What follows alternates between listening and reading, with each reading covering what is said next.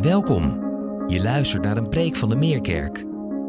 We hopen dat je door deze preek geraakt mag worden door de liefde van Jezus en dat je aangemoedigd mag worden om Hem samen met ons te volgen en van Zijn liefde te getuigen.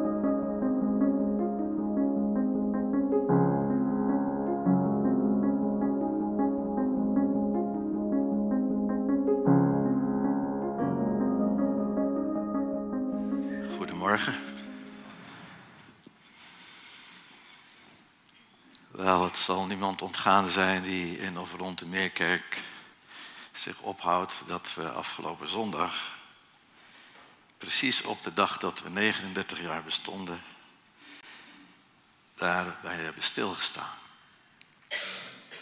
De geboortedag. We zijn 39 geworden. En wat een feest, en ik pak er even bij, hier ingepakt, hier uitgepakt. Wat een feest om afgelopen week alle 70-plussers in de gemeente een klein verjaardagscadeautje te doen toekomen. En Trea zei het al, er zat een vogeltje bij, en twee bijbelteksten. En de eerste tekst was Psalm 84. En daar hebben we van gezongen. Wat houd ik van uw huis? En dan zijn we, ik kijk even naar jullie, nog geen 70. Ook wij kregen het huisje. En dat heeft ons veel gedaan. En misschien wel de belangrijkste reden is, je kunt niet genoeg doordrongen zijn van het voorrecht en de rijkdom om Jezus Christus te mogen kennen, komma, en samen met vele huisgenoten Gods in zijn gemeente te zeggen en te zingen, wat houd ik van uw huis.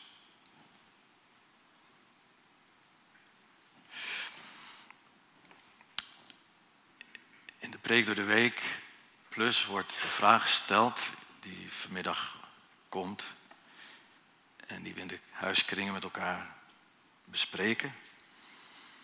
Is het wat je het meest koestert ook het meest kostbare? En als ik dat huisje in mijn hand heb en denk waar dat voor staat, dan zeg ik ja, die Jezus Christus is mij het meest kostbare. En zo ook zijn huis, de gemeente van Jezus Christus. En ik moet het leren koesteren, steeds meer. En elke zondag komen we hier om elkaar eraan te herinneren. Welk een voorrecht en welke rijkdom ons ten deel is gevallen. Het meest kostbare, zegt Petrus in de brief die we straks met elkaar zullen openen. Kostbaarder dan goud. En de vraag is, en de oproep is, in hoeverre koesteren we dit ook? Er zijn zoveel dingen in het leven om te koesteren. Maar is dat wat we koesteren het meest kostbare, dat geen einde kent, dat niet vergankelijk is, maar onvergankelijk, zullen we ook lezen straks. Nu, vandaag beginnen we een nieuwe preekserie die alles te maken heeft met Gods huis. De gemeente van Jezus Christus. Het thema is, het is al gezegd, levende stenen. Het thema is gebaseerd op de eerste brief van Petrus, hoofdstuk 2. We hebben een lang stuk gelezen, we zullen daar een paar versen uitlichten. Te beginnen bij vers 5. Want daar komen het woord tegen. Laat u ook zelf als levende stenen gebruiken voor de bouw van een geestelijk huis. Nadruk op levende. Nadruk op geestelijk. Wel, om dat goed te begrijpen wat Petrus bedoelt door het woord levend toe te voegen aan steen en geestelijk aan huis, moeten we een grote aanloop nemen en iets van de achtergrond horen van de schrijver, namelijk van Petrus.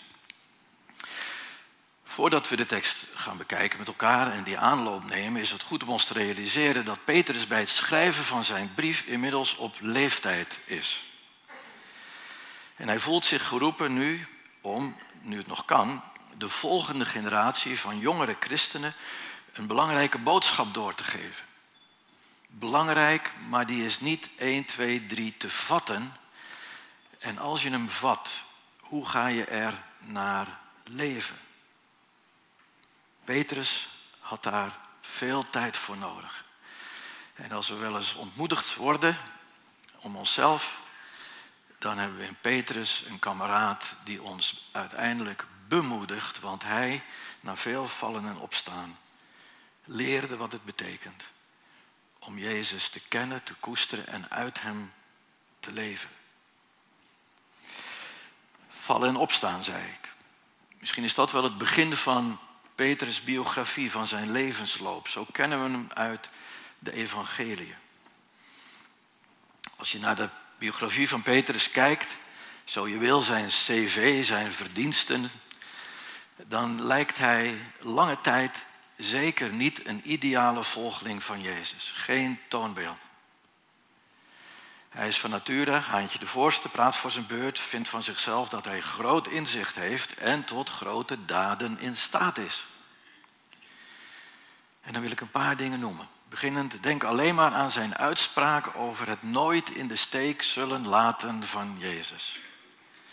Al zou de ander u verlaten, Heer, ik nooit. En het was kort na deze spierballentaal dat Petrus Jezus niet één, niet twee, maar driemaal verlogende. En dan zou je zeggen, dan is hij afgeschreven. Nee. Ondanks dit alles had Jezus Petrus toch op het oog en keurde hem niet af waar hij de fout in ging. Jezus bleef bij zijn keus voor Petrus en de andere twaalf discipelen, behalve Judas zullen we later weten. En misschien had Petrus, Haantje de Voorste, omdat hij steeds in beeld was, ook wel extra aandacht van Jezus. Tenminste, als je het op zou tellen hoeveel tijd er interactie is tussen Jezus en Petrus, dan is dat denk ik best veel in vergelijking met de andere discipelen. Maar in die interactie greep Jezus wel de gelegenheden aan om hem en anderen te leren waar het om draait in het leven van een volgeling van Jezus. En ook waar het niet om draait. En vaak zeggen we waar het wel om draait, maar vergeten we te zeggen waar het niet om draait. En Jezus deed beide. Afgelopen zondag zagen we zo'n gelegenheid in Matthäus 16. Het is weer Petrus die als haantje de voorste antwoord geeft op Jezus' vraag, namelijk de vraag, wie zeggen jullie dat de zoon des mensen is? En we hebben het gehoord, u bent de Christus, de zoon van de levende God, antwoordt Petrus.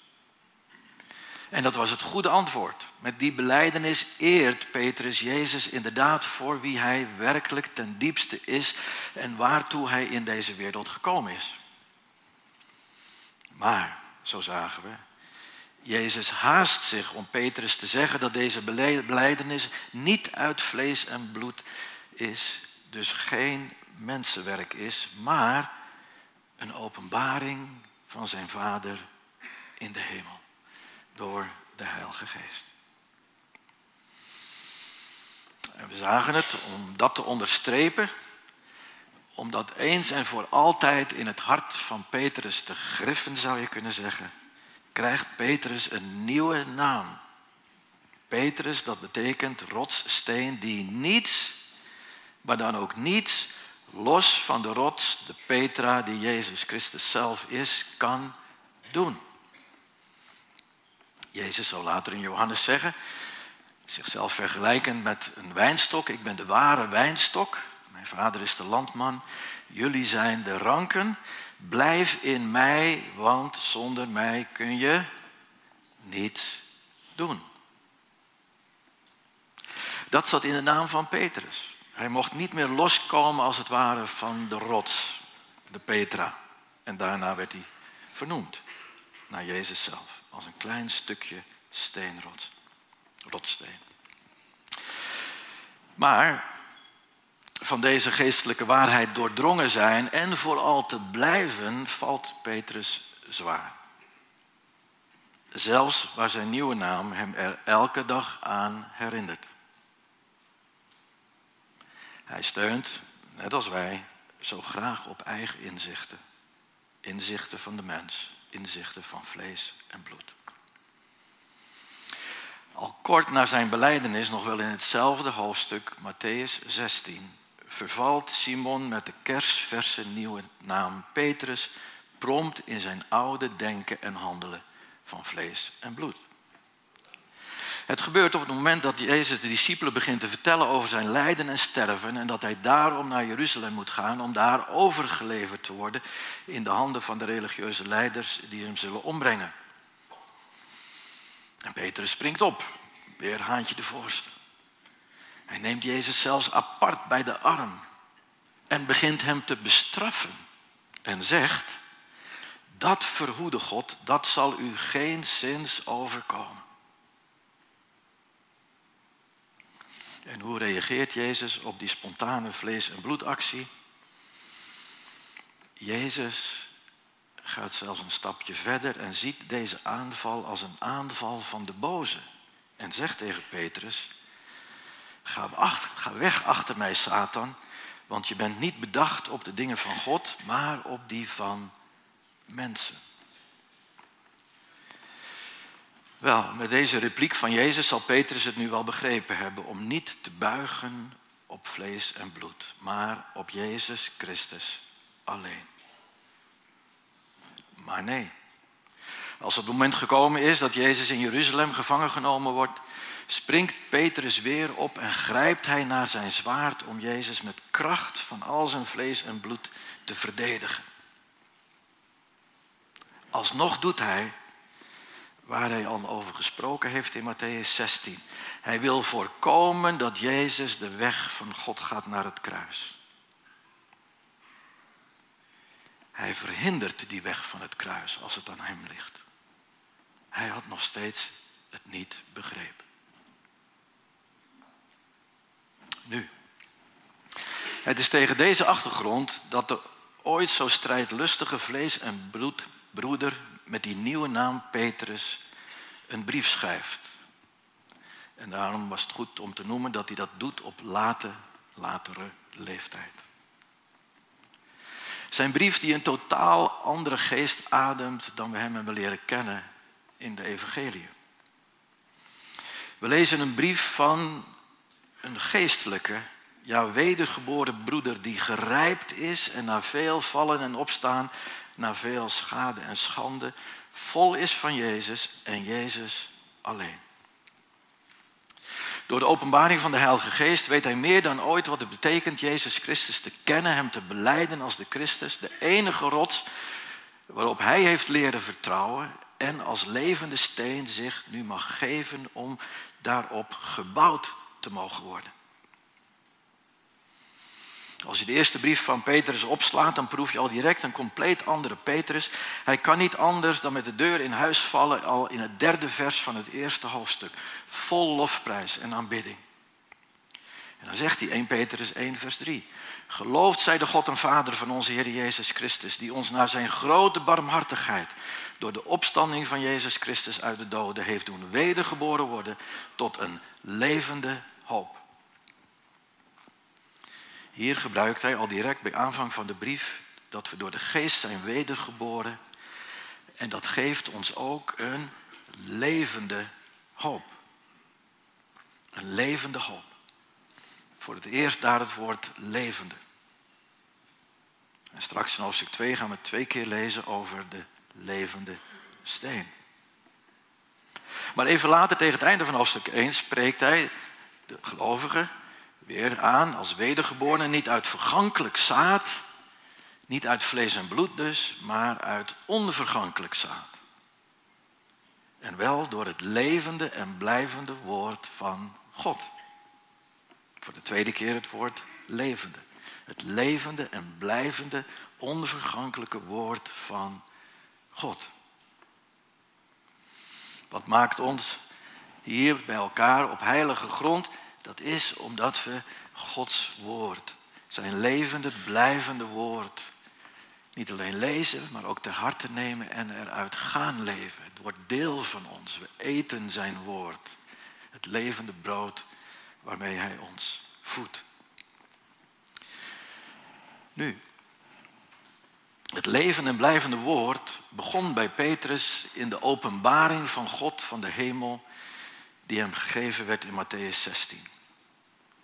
En daarom vanmorgen een stukje uitbreiding en de aanloop om te kijken wat er toen gebeurde, wat we uitgebreid deden afgelopen zondag, maar ook wat volgde na Matthäus 16.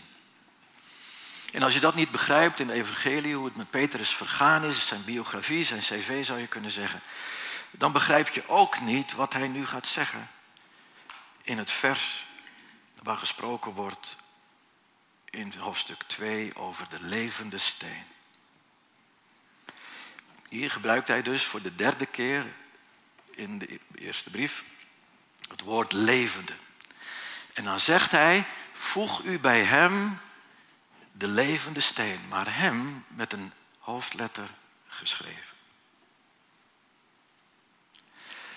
En dit is ontzettend belangrijk voor onze nieuwe preekserie, wanneer we spreken over levende stenen. Dan brengt het ons, voordat we kijken naar onszelf, naar Christus. Weet je, het woord levende steen wordt soms gebruikt. We moeten onze talenten inzetten. En, en we moeten alles wat we in het leven hebben inzetten als levende steen voor God en zijn gemeente. Maar dat is te kort door de bocht.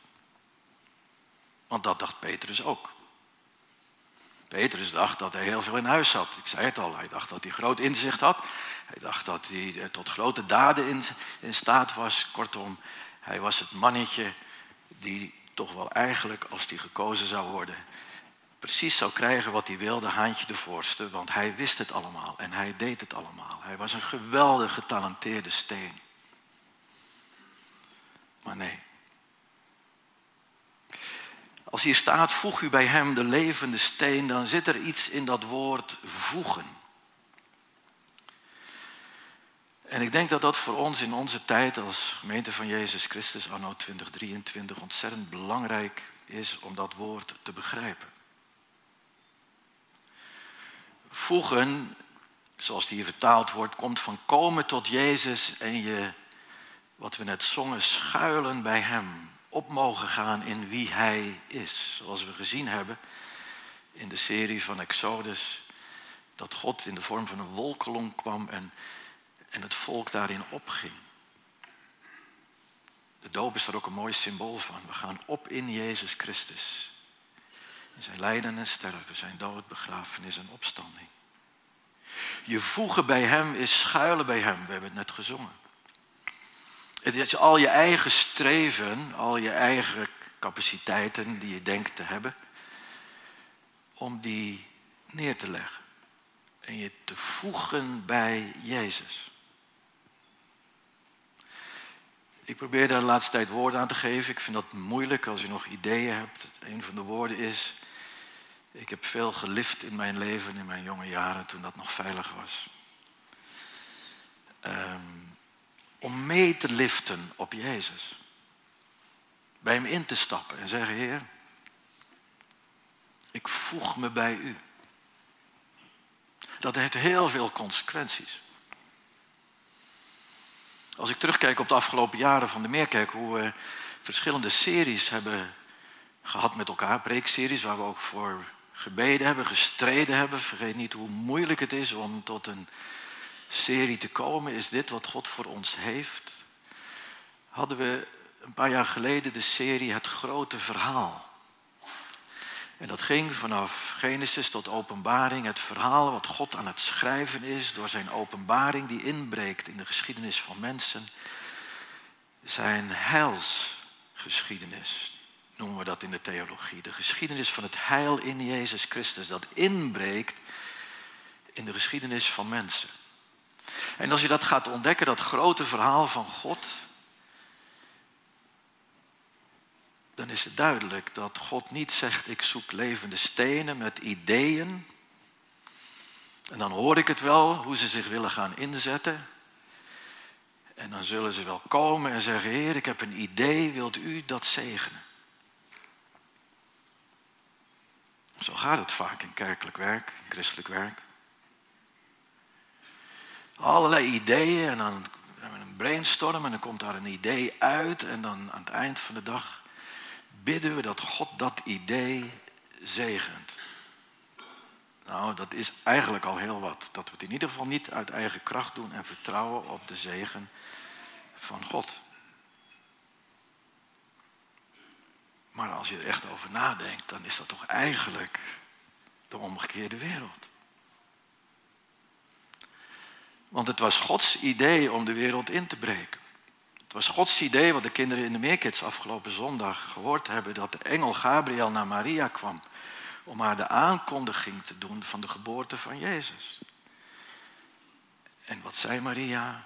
Mij geschieden naar uw wil, naar uw plan, naar uw heilsgeschiedenis. Als dit is waar eeuwen en eeuwen naar uitgezien is, vanaf dag één van de Bijbel, of eigenlijk op de derde bladzij sinds de zondeval van de mensen, dat er een verlosser zou komen. En als dit zijn inbreken is in de geschiedenis, dan zegt Maria eigenlijk, ik voeg mij, hier sta ik, 16, 17 jaar oud. Ik voeg mij bij u, Heere God. Mij geschieden naar uw wil, naar uw plan. En dat is wat Petrus hier zegt. Voeg u bij hem. God is al zo lang bezig. Hebben we daar oog voor of zijn we te druk met onszelf om eigen plannen te bedenken? Waarvan we dan bidden dat God die zegent.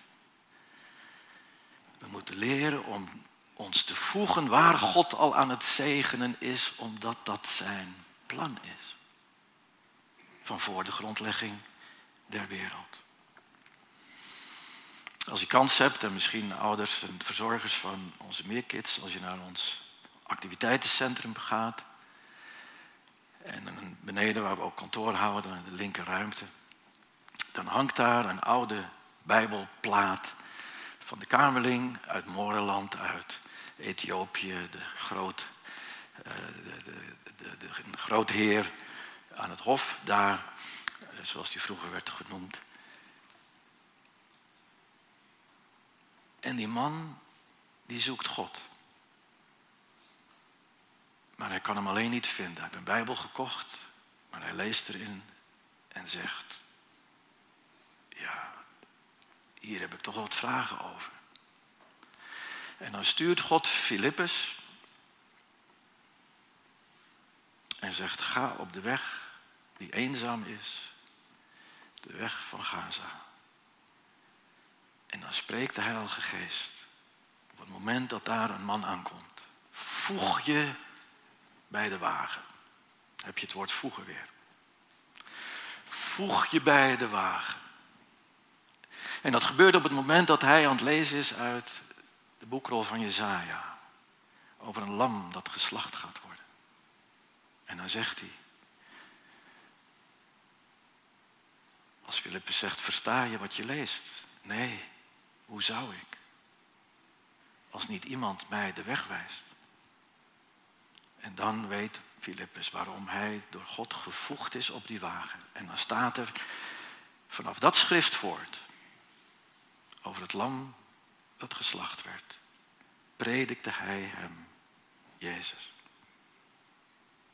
Nou, dat is voegen, springen op de wagen waar God al bezig is te zegenen naar zijn plan. Nu, Petrus had direct kunnen overgaan naar het volgende vers door te zeggen, laat je gebruiken als levende stenen. Maar hij dacht aan Matthäus 16. Ik ben een aantal keren op mijn snuffert gegaan, denkende dat ik nu Jezus beleed, zelfs met mijn nieuwe naam, dat ik nu wist hoe het moest. En ik kwam mezelf elke keer weer tegen. Daarom het onderwerp en het thema van deze nieuwe serie, Levende Steen, kan nooit gaan over levende stenen als we niet eerst vers 4 lezen. Voeg u bij hem, bij de levende steen. Levende steen met de hoofdletter geschreven zou je kunnen zeggen. Alleen in hem is leven, maar een mens van vlees en bloed wil liever niet zijn eigen leven opgeven. Hij wil liever zijn eigen leven leiden. ook godsdienstig en religieus. Want, voegt Petrus eraan toe, en dat is ontzettend belangrijk. En dat brengt ook het verhaal van Filippus en de Kamerling bij elkaar vanmorgen. Want dan zegt Petrus, voeg u bij hem bij de levende steen die door de mensen werd afgekeurd. Maar door God werd uitgekozen om zijn kostbaarheid. En in deze toevoeging dat Jezus de levende steen is, de rots, maar dat hij eens afgekeurd werd als steen, daarin ligt het evangelie. Want deze afgekeurde steen was weliswaar afgekeurd bij mensen, maar niet bij God. Sterker nog, hij was uitgekozen en kostbaar voor God. En tussen Matthäus 16 en 1 Petrus 2 heeft Petrus begrepen wat hij moest leren. De diepste betekenis van wat het wil zeggen om niet bedacht te zijn op de dingen der mensen, maar op de dingen van God. Want wat mensen afkeuren, keurt God goed. Jezus was geen steen van aanzien voor mensen. Gods koninkrijk was niet van deze wereld. Het denken van mensen van vlees en bloed staat haaks op de openbaring van God vaak. En daarom keurden ze hem af als een verworpene. En dat is het verhaal van het evangelie. Hij kwam tot het zijne, maar het zijne heeft hem niet aangenomen. Hij werd verworpen. Maar wie de ogen geopend krijgt voor wie Jezus werkelijk is als de Messias, die dus geen koning wil zijn,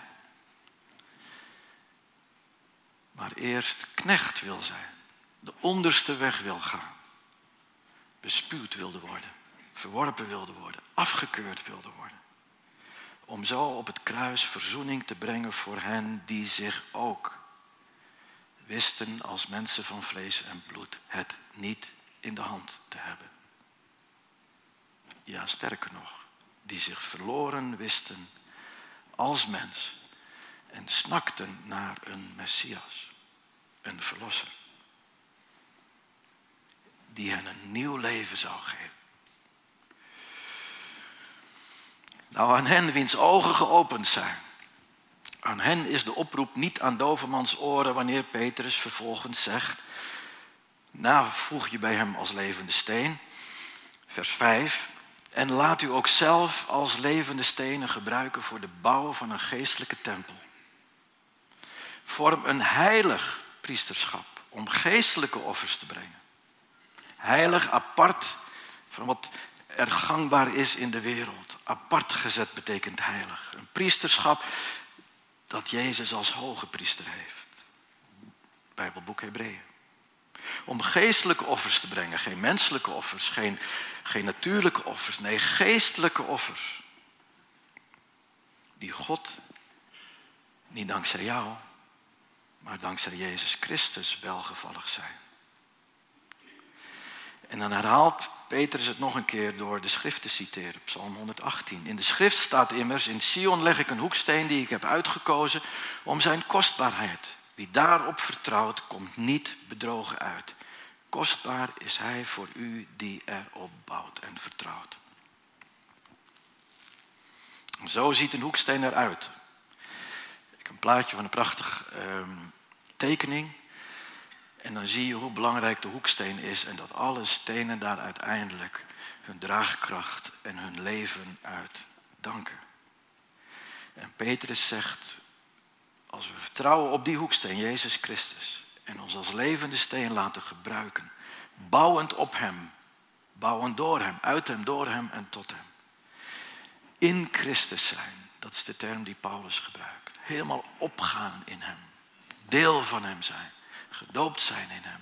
Meeliften met alles wat Hij doet en gedaan heeft en zal doen. Dan hebben we begrepen wat het betekent een levende steen te zijn. Nou, wat betekent dat voor ons vandaag? Als we vandaag een nieuwe preekserie beginnen met de oproep ons als levende stenen te laten gebruiken, dan is dat geen oproep aan helden en winnaars van vlees en bloed. De levenslessen van Petrus, die Jezus hem met veel liefde en geduld leren, mogen we weten dat Jezus gekomen is om het verlorene te zoeken en te vinden. En als geredde, als wedergeboren, als van de geest geboren levende steen zich te voegen bij hem.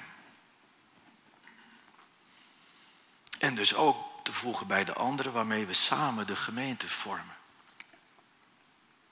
Als we zingen en zeggen, wat houd ik van uw huis, is dat ook om de medegelovigen. De huisgenoten Gods noemt Paulus. Degene die zich verloren wisten, die zich verliezers wisten, die zich misschien wel afgekeurd wisten. In mijn voorbereiding heb ik veel nagedacht over het woord afgekeurd, omdat ik in de afgelopen tijd een aantal mensen sprak. En als je dan vraagt, wat doe je? Dan zeggen ze, nou, ik ben afgekeurd.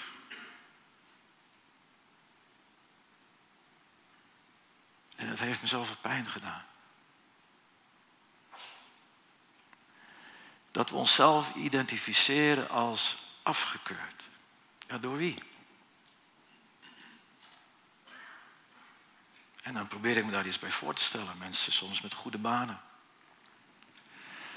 Mensen soms die ontzettend veel voor anderen gedaan hebben. En ineens afgeschreven werden. Je hoort het wel, hè? We hebben jou niet meer nodig. Het hoeft niet altijd om iets te zijn wat je onmogelijk maakt om je werk te doen. Het is ook gewoon soms, je bent overbodig, je bent afgeschreven is misschien een beter woord. En toen kreeg ik een idee. Ik dacht, ach, die hebben dus ook hun visitekaartje, hun businesscard ingeleverd. En al die andere dingen, misschien auto van de zaak, nou, noem alle dingen maar op.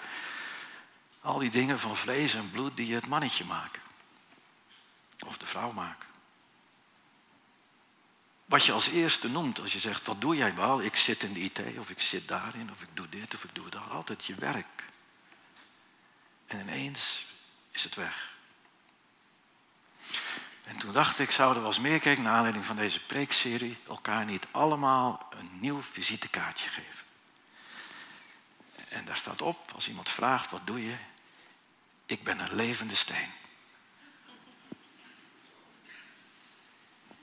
Nou, is dat geen uh, onderwerp voor gesprek?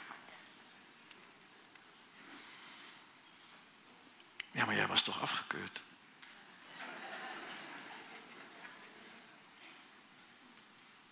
Ja, net als Jezus. Maar bij God kostbaar. En uitgekozen. Daarom zijn we hier vanmorgen om die boodschap te horen. Wat houd ik van uw huis en al die huisgenoten. Of ze nu voor de wereld afgekeurd en afgeschreven zijn of niet. Uiteindelijk weten we dat we allemaal afgekeurd en afgeschreven zijn, want we hebben Gods wet overtreden. Menigmaal. We zijn zondaars. En zondaars die proberen nog hun strohalm vast te houden van vlees en bloed om daarop te buigen, je daarop voor te staan. Maar Petrus, zijn biografie vertelt ons dat hij op een gegeven moment moest overgeven, zich capituleren, zich laten overgeven. Jezus gaf het niet op. En daarom schrijft hij, veel vallen en opstaan, wat we vanmorgen gelezen hebben. Nu, als we ons voegen als levende steen en deel worden van dat bouwhuis, met Jezus de hoeksteen. Dan denk ik aan afgelopen donderdag. Hier liggen allemaal stenen. De bid stond, we waren hier, de stoelen stonden rondom. En we keken naar het kruis en al die stenen. Honderden, honderden, honderden. Met al die namen. En ik dacht, oh Heer, mag in dit nieuwe jaar ieders naam kostbaar worden, omdat we allemaal een Petrus en een Petra aan het worden zijn. Steeds meer vallen en opstaan. Schade en schande. En dat we elke week herinnerd mogen worden. In de huiskring, in de bidstond, in alle dingen die we doen en in het bijzonder op zondag. Om dit te vieren, daar wil ik mee eindigen. Bedenk dat in Christus wij als levende scenen tezamen genoemd worden, en daar eindigt Petrus ons gedeelte mee, een uitverkoren geslacht, een koninklijk priesterschap, een heilige natie, een volk goden ten eigendom, om de grote daden te verkondigen van Hem die u uit de duisternis geroepen heeft tot zijn wonderbaar licht. Eens niet zijn volk, nu echter Gods volk. Eens zonder ontferming, nu in zijn ontferming aangenomen. Dat zijn wij.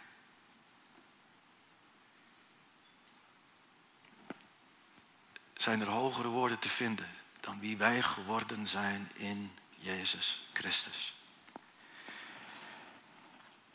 Is er een woord, een letter overdreven wanneer we zingen, wat hou ik van uw huis?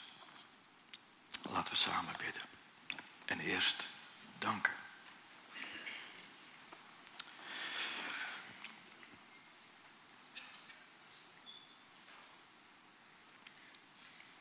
Heer, wil u danken voor de, openheid en de kwetsbaarheid van uw woord. Want wat hebben we Petrus gezien als mens van vlees en bloed? Maar dank u wel dat u het niet met hem opgaf. En dat ook niet doet met ons. En willen ons voegen bij u. En als we begrijpen wat dat betekent, mogen we ook zeggen, Heer, hier ben ik. Neem mijn leven. Neem alles wie ik ben. Want nu begrijp ik dat als ik mij voeg bij u, ik maar op één grond en één reden kan komen. En dat is uw volbrachte werk. In uw lijden, sterven en opstanding en hemelvaart. En straks uw wederkomst. Dat grote verhaal wil ik me voegen als een Filippus, als een Petrus. Met de miljoenen en miljoenen die dat gedaan hebben. Door al die eeuwen heen. Bidden wij, Heer, doe het ook bij ons. In dit bijzondere jaar van 2023, 2024. En we willen een moment stil worden.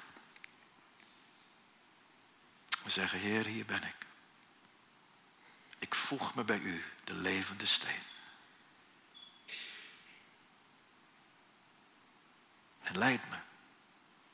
Hoe en waar ik me mag voegen bij uw plan. Als een bruikbare levende steen in uw hand. En niemand hoeft te zeggen. Oh, maar ik. Ik ben te slecht. Te zondig. Ik ben afgekeurd en afgeschreven. En ben niets meer. Nee. Als we dat van onszelf weten en kennen, dan zijn we de beste kandidaat. Net als Petrus, na veel vallen en opstaan, de beste kandidaat om een levende steen te zijn en steeds meer te worden. We mogen zo stil zijn, in gebed en ook zo met elkaar dat lied zingen van overgave aan u om ons te voegen bij u, de levende steen.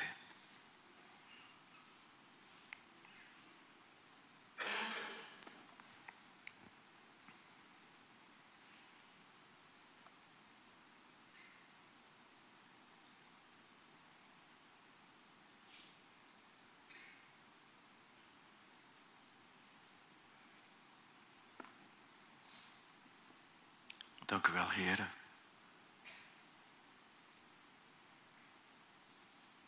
Hier zijn we. Omdat u er eerst was en de weg gegaan bent. En zo willen we met elkaar in enkele momenten zingen. Neem mijn leven maar. neem alles.